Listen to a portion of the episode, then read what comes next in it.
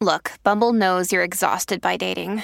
All the must not take yourself too seriously and 6 1 since that matters. And what do I even say other than hey? well, that's why they're introducing an all new Bumble with exciting features to make compatibility easier, starting the chat better, and dating safer. They've changed, so you don't have to. Download the new Bumble now. Another day is here, and you're ready for it. What to wear? Check. Breakfast, lunch, and dinner? Check. Planning for what's next and how to save for it? That's where Bank of America can help. For your financial to dos, Bank of America has experts ready to help get you closer to your goals. Get started at one of our local financial centers or 24 7 in our mobile banking app. Find a location near you at bankofamerica.com slash talk to us. What would you like the power to do? Mobile banking requires downloading the app and is only available for select devices. Message and data rates may apply. Bank of America and a member FDIC. Hey, it's Ryan Reynolds, and I'm here with Keith, co-star of my upcoming film, If, only in theaters May 17th. Do you want to tell people the big news?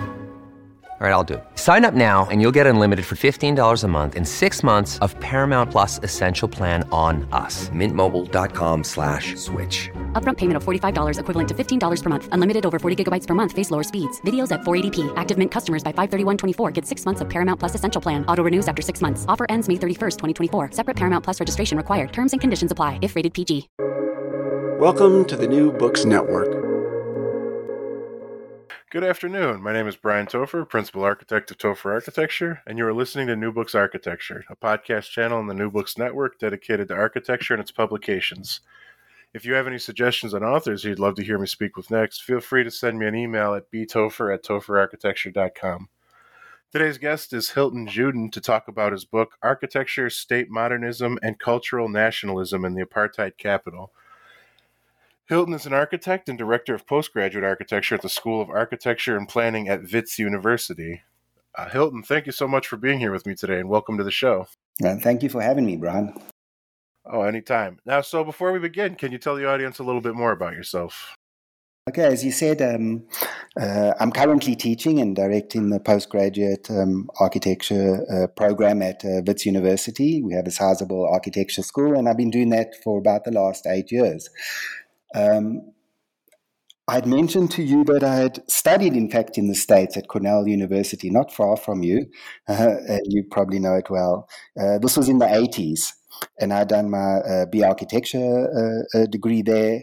And at that time, I had uh, probably, like many people, left or thought about leaving the country. But as you know, in the by 1990, there were enormous changes with the unbanning of the ANC and the release of Mandela.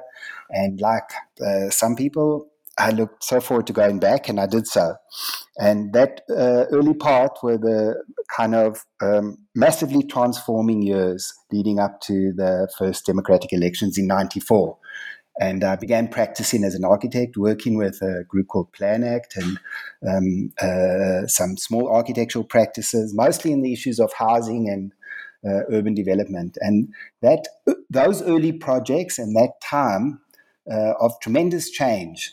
Um, uh, also, obviously, uh, in, in, in architecture, was fraught with so many issues. The sudden confrontation, I think, with the uh, the horrific disparities in the country, the the the, the clear um, remnants that we were living in of segregation. And I began a project there, which looked to, in a way, um, expose uh, some of those um, uh, very differences in terms of the governmental and state planning behind it. And so at that stage, with everything in a way in turmoil, I managed to get permission to um, exhibit many of the state documents around apartheid. And that was one of my first experiences with dealing with both the archives and with um, a kind of um, display of public knowledge of them. It was called Setting Apart, and I, I held it, although I didn't, uh, uh, wasn't at that time associated with any views. I had uh, held it at Wits University, um, and we did a,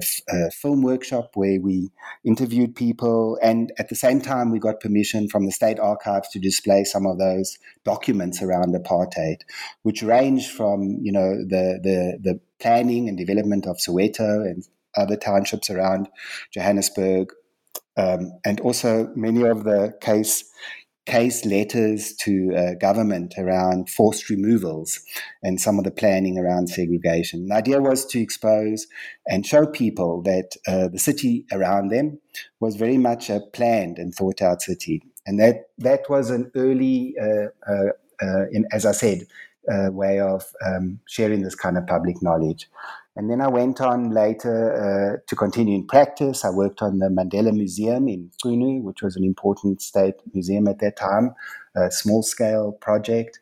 Um, and then um, in the late 90s, I was um, commissioned by the Netherlands Architecture Institute to do a um, what started off as a, a, a, kind of retrospective of architecture in South Africa turned into a much larger research project where I worked with um, uh, 40 or, or more um, writers and architects and uh, photographers uh, across the country in developing a project um, that I called Blank Architecture, Apartheid and After, which was about an, a, a kind of exposure of um, uh, many of the similar things, as I said, the documentation, but also looking then at buildings themselves and uh, the display of them and the larger cultural uh, issues around the built environment. And that happened in um, uh, Rotterdam in 1998 and then in Berlin the following year. And then it returned to South Africa in 2000. Uh, I continued to practice and then took up a position teaching in the postgraduate uh, department of the school, which I continue to do to this day. So the book uh, itself then is a culmination in many ways of that early research. Very interesting. And so you touched on quite a bit on kind of my next question, but I think I'd, like to ask you to elaborate a little further. You know, often when I'm speaking with authors, I am curious, you know, in such a big field of architecture, what leads them to write about a specific subject and a specific area. And I do think you touched on that a lot, but I still want to ask, you know, what led you to write specifically about you know apartheid, and then what also helped kind of determine your your your choice location that you studied in the book? So, I mean, it is an interesting question because it seems obvious, you know. And uh, as a as an architect from South Africa, you know, the first thing you would be studying is, uh, um, I think, some of uh, it would be apartheid. Maybe historically, one of the, uh, you know, the the really severe uh, I would say, uh, how can I say, um, outcomes of architecture uh, in a way enforced on uh, a population. So not just segregation, but segregation on the on a national scale, on a scale of really separating out all people, um, and then building over centuries, you know, f- through colonialism into apartheid, uh, totally divided cities, the extent to which doesn't really or hadn't really existed anywhere in the world, uh, even in the in the states. Uh, you imagine here a totally built environment where everybody had separated. So, in one sense, it's obvious, but as a as a practicing architect, not an urbanist or theorist or at that time anything associated with uh, historical studies, as a practicing architect, going back to my early studies uh, even in the States. I was always fascinated by some of the plans that I used to see initially of, for example, concentration camps or plant, you know, slave plantations. And imagine, you know, and as you know, as an architect, when you sit down and look at a plan um, and you work out a plan, and as an architect, you know how much time you spend thinking through the, the, the, the kind of manifestations of space. And it, it, it, it fascinated me and in a way horrified me to think of all that um, kind of time people spent thinking through those things, planning out the segregation, you know, placing people in particular, in many ways, violent environments, and actually planning it as an architect.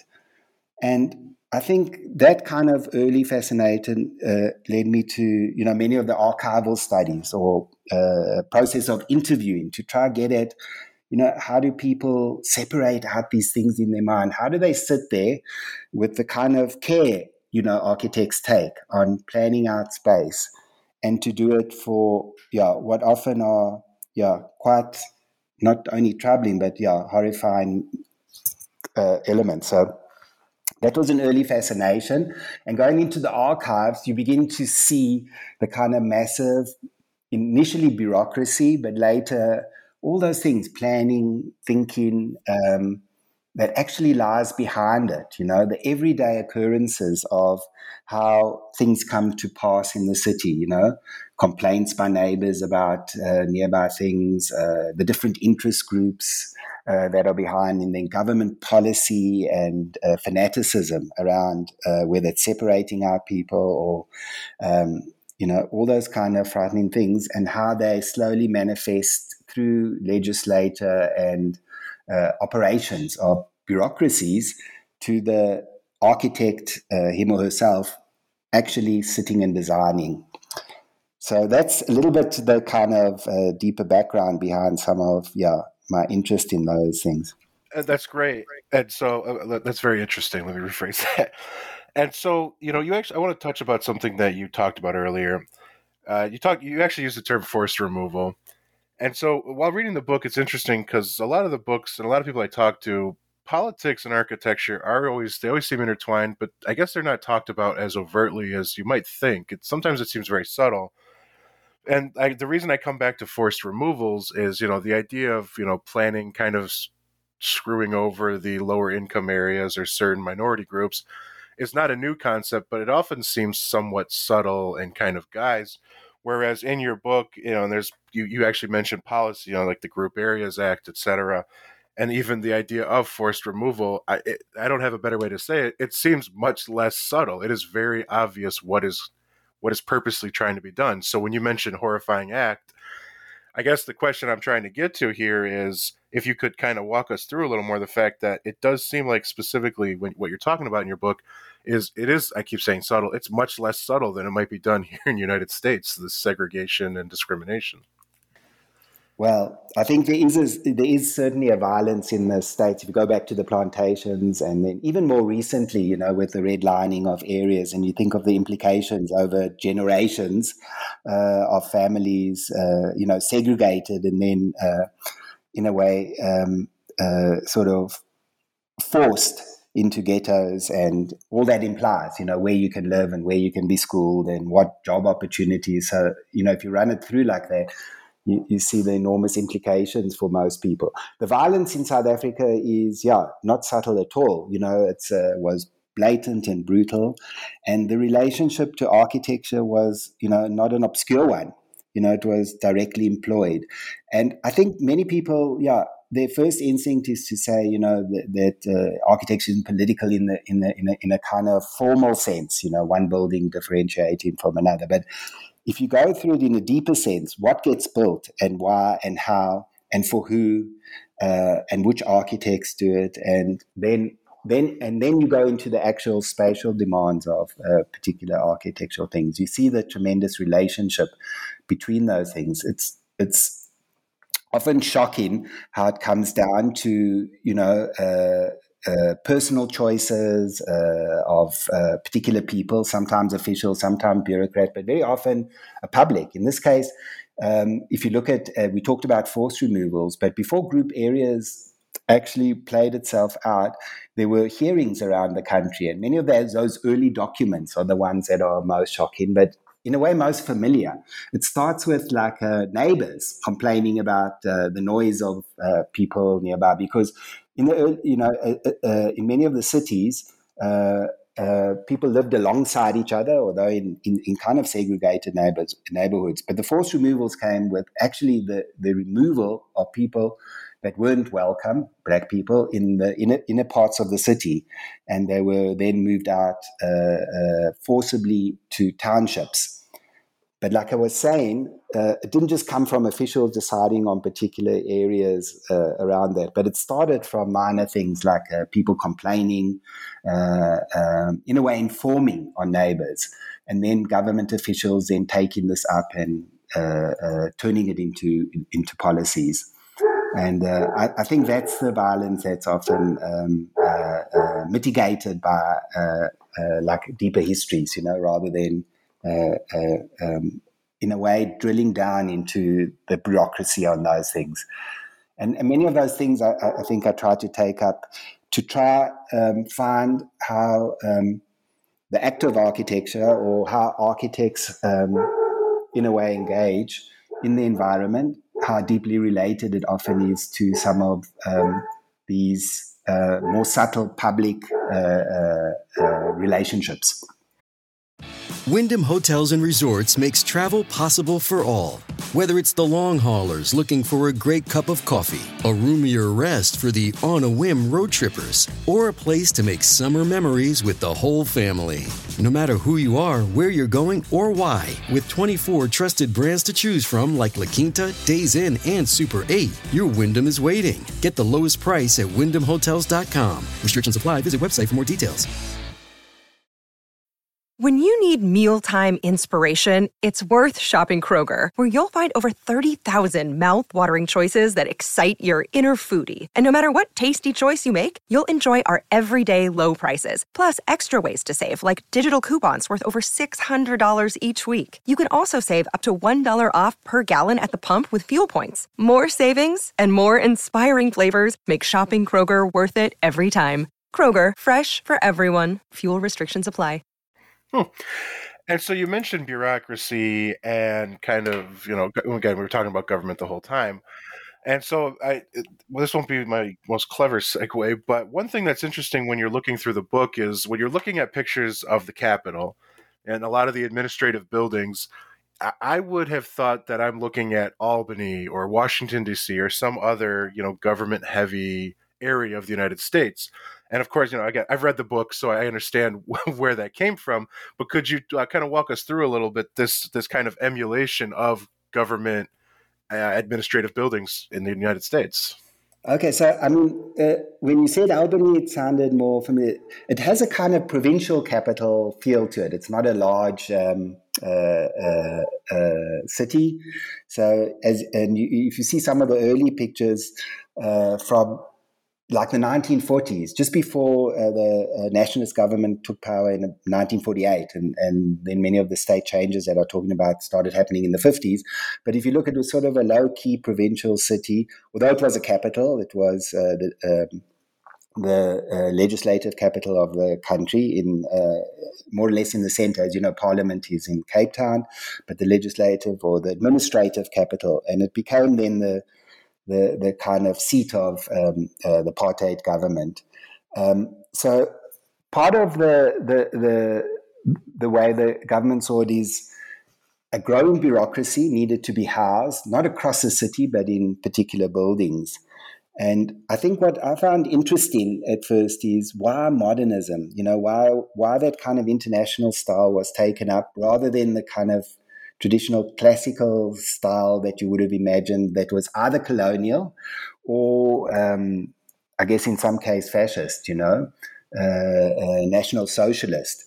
And it was the fact that I think many of the colonial buildings were English, were part of, you know, the, uh, the original colonization by Britain uh, of South Africa up until um, more recently, those buildings were neoclassical. And I think for many Afrikaners, they look to differentiate and to separate out as, as South Africa became a republic, certainly by 1960, uh, uh, from that English heritage.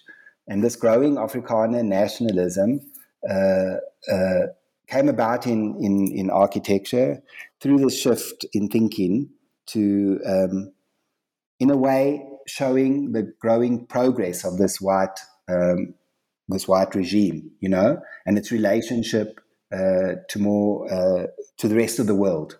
I think became important to them, and they were able to, or they looked to demonstrate it through this kind of very modern architecture. At the same time, many of the younger architects that, or the new generation of architects, no longer wanted to do the kind of traditional, um, heavy, uh, uh, nationalist, uh, monumental kind of buildings.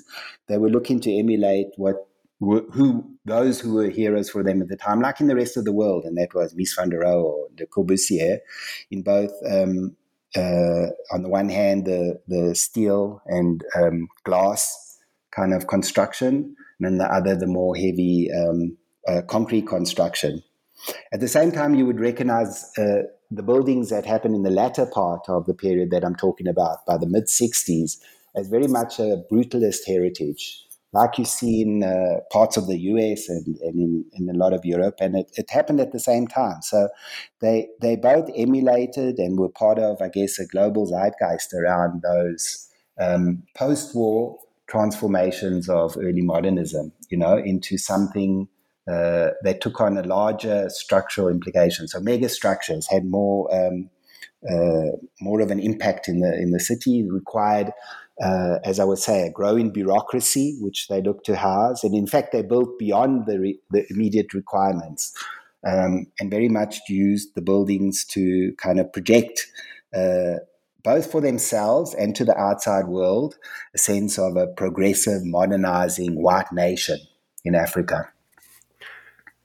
Uh, thank you very much for elaborating on that. And so again, it w- of course when I when I schedule these interviews, they're not scheduled with a specific order in mind. But a theme that's come up in the last few books I've read is a, a, figure in architecture that I am not familiar with, and I don't think many students are, but that we really should be. And so, one that jumps out at me from reading the book is Norman Eaton again, I, I can't speak for every architect and student, but I have to imagine not many. I know I personally, but I don't think a lot of us are as familiar with him as we probably should be. And so I, I know that question is very vague, but could you talk to us a little bit more about Norman Eaton? Okay, so Norman Eaton, yeah, probably not known really out of South Africa. There's been one monograph on him, and he's one of the few probably really significant architects here uh, in developing what many would see as a regional style, you know, something very specific to both the, the, the, the landscape, the country, and also, uh, in many sense, the national culture, white national culture, although it's never promulgated as that. And he was, I think, an interesting figure in that he was um, himself drawn to uh, uh, uh Africa, and it, uh, it had a particular meaning for him. And I go in a little bit into that because it's quite important because this idea of uh, a kind of a tribalism or a, a, an African nationalism was obviously a conflicting one for white. They had an interest uh, in being like everybody else. And in fact, Afrikaner is like African. You know, it's a kind of a white version of African. And they looked in a way for a, a, a sense of belonging uh, on the continent. And they had a deep relationship with the landscape. Uh, most of them had been there for a number of generations, from the early Dutch settlers to the later French Huguenot settlers, all colonial settlers. Uh, and they had that particular relationship to the land, a deep one in, in many senses. And uh, Eaton was one of the architects who was able to take some of this love or passion for the landscape and develop it into um, a really distinctive architectural style, quite organic, so not unlike uh, uh, others influenced by, in fact, Frank Lloyd Wright more than uh, anyone else, rather than say you would imagine an Aalto or somebody else. But I think it, it, it, relates to a much more organic architecture. And in, in Eaton's case, it was a use of a local brick, uh, low lying, um, extended eaves. Um, many of the things that you, you in fact find in similar kind of landscapes you know what we call an open veld landscape uh, with low level trees but uh, uh, spread out grasses. And in, in the Pretoria area, that's very much the landscape. And if you imagine that mingled with his interest, uh, he traveled in Africa, particularly in Zanzibar, and he had a great interest in African architecture. And he looked in many ways to incorporate elements of those not always in what you would imagine uh, a naive sense, but actually quite a sophisticated transfor- transformation.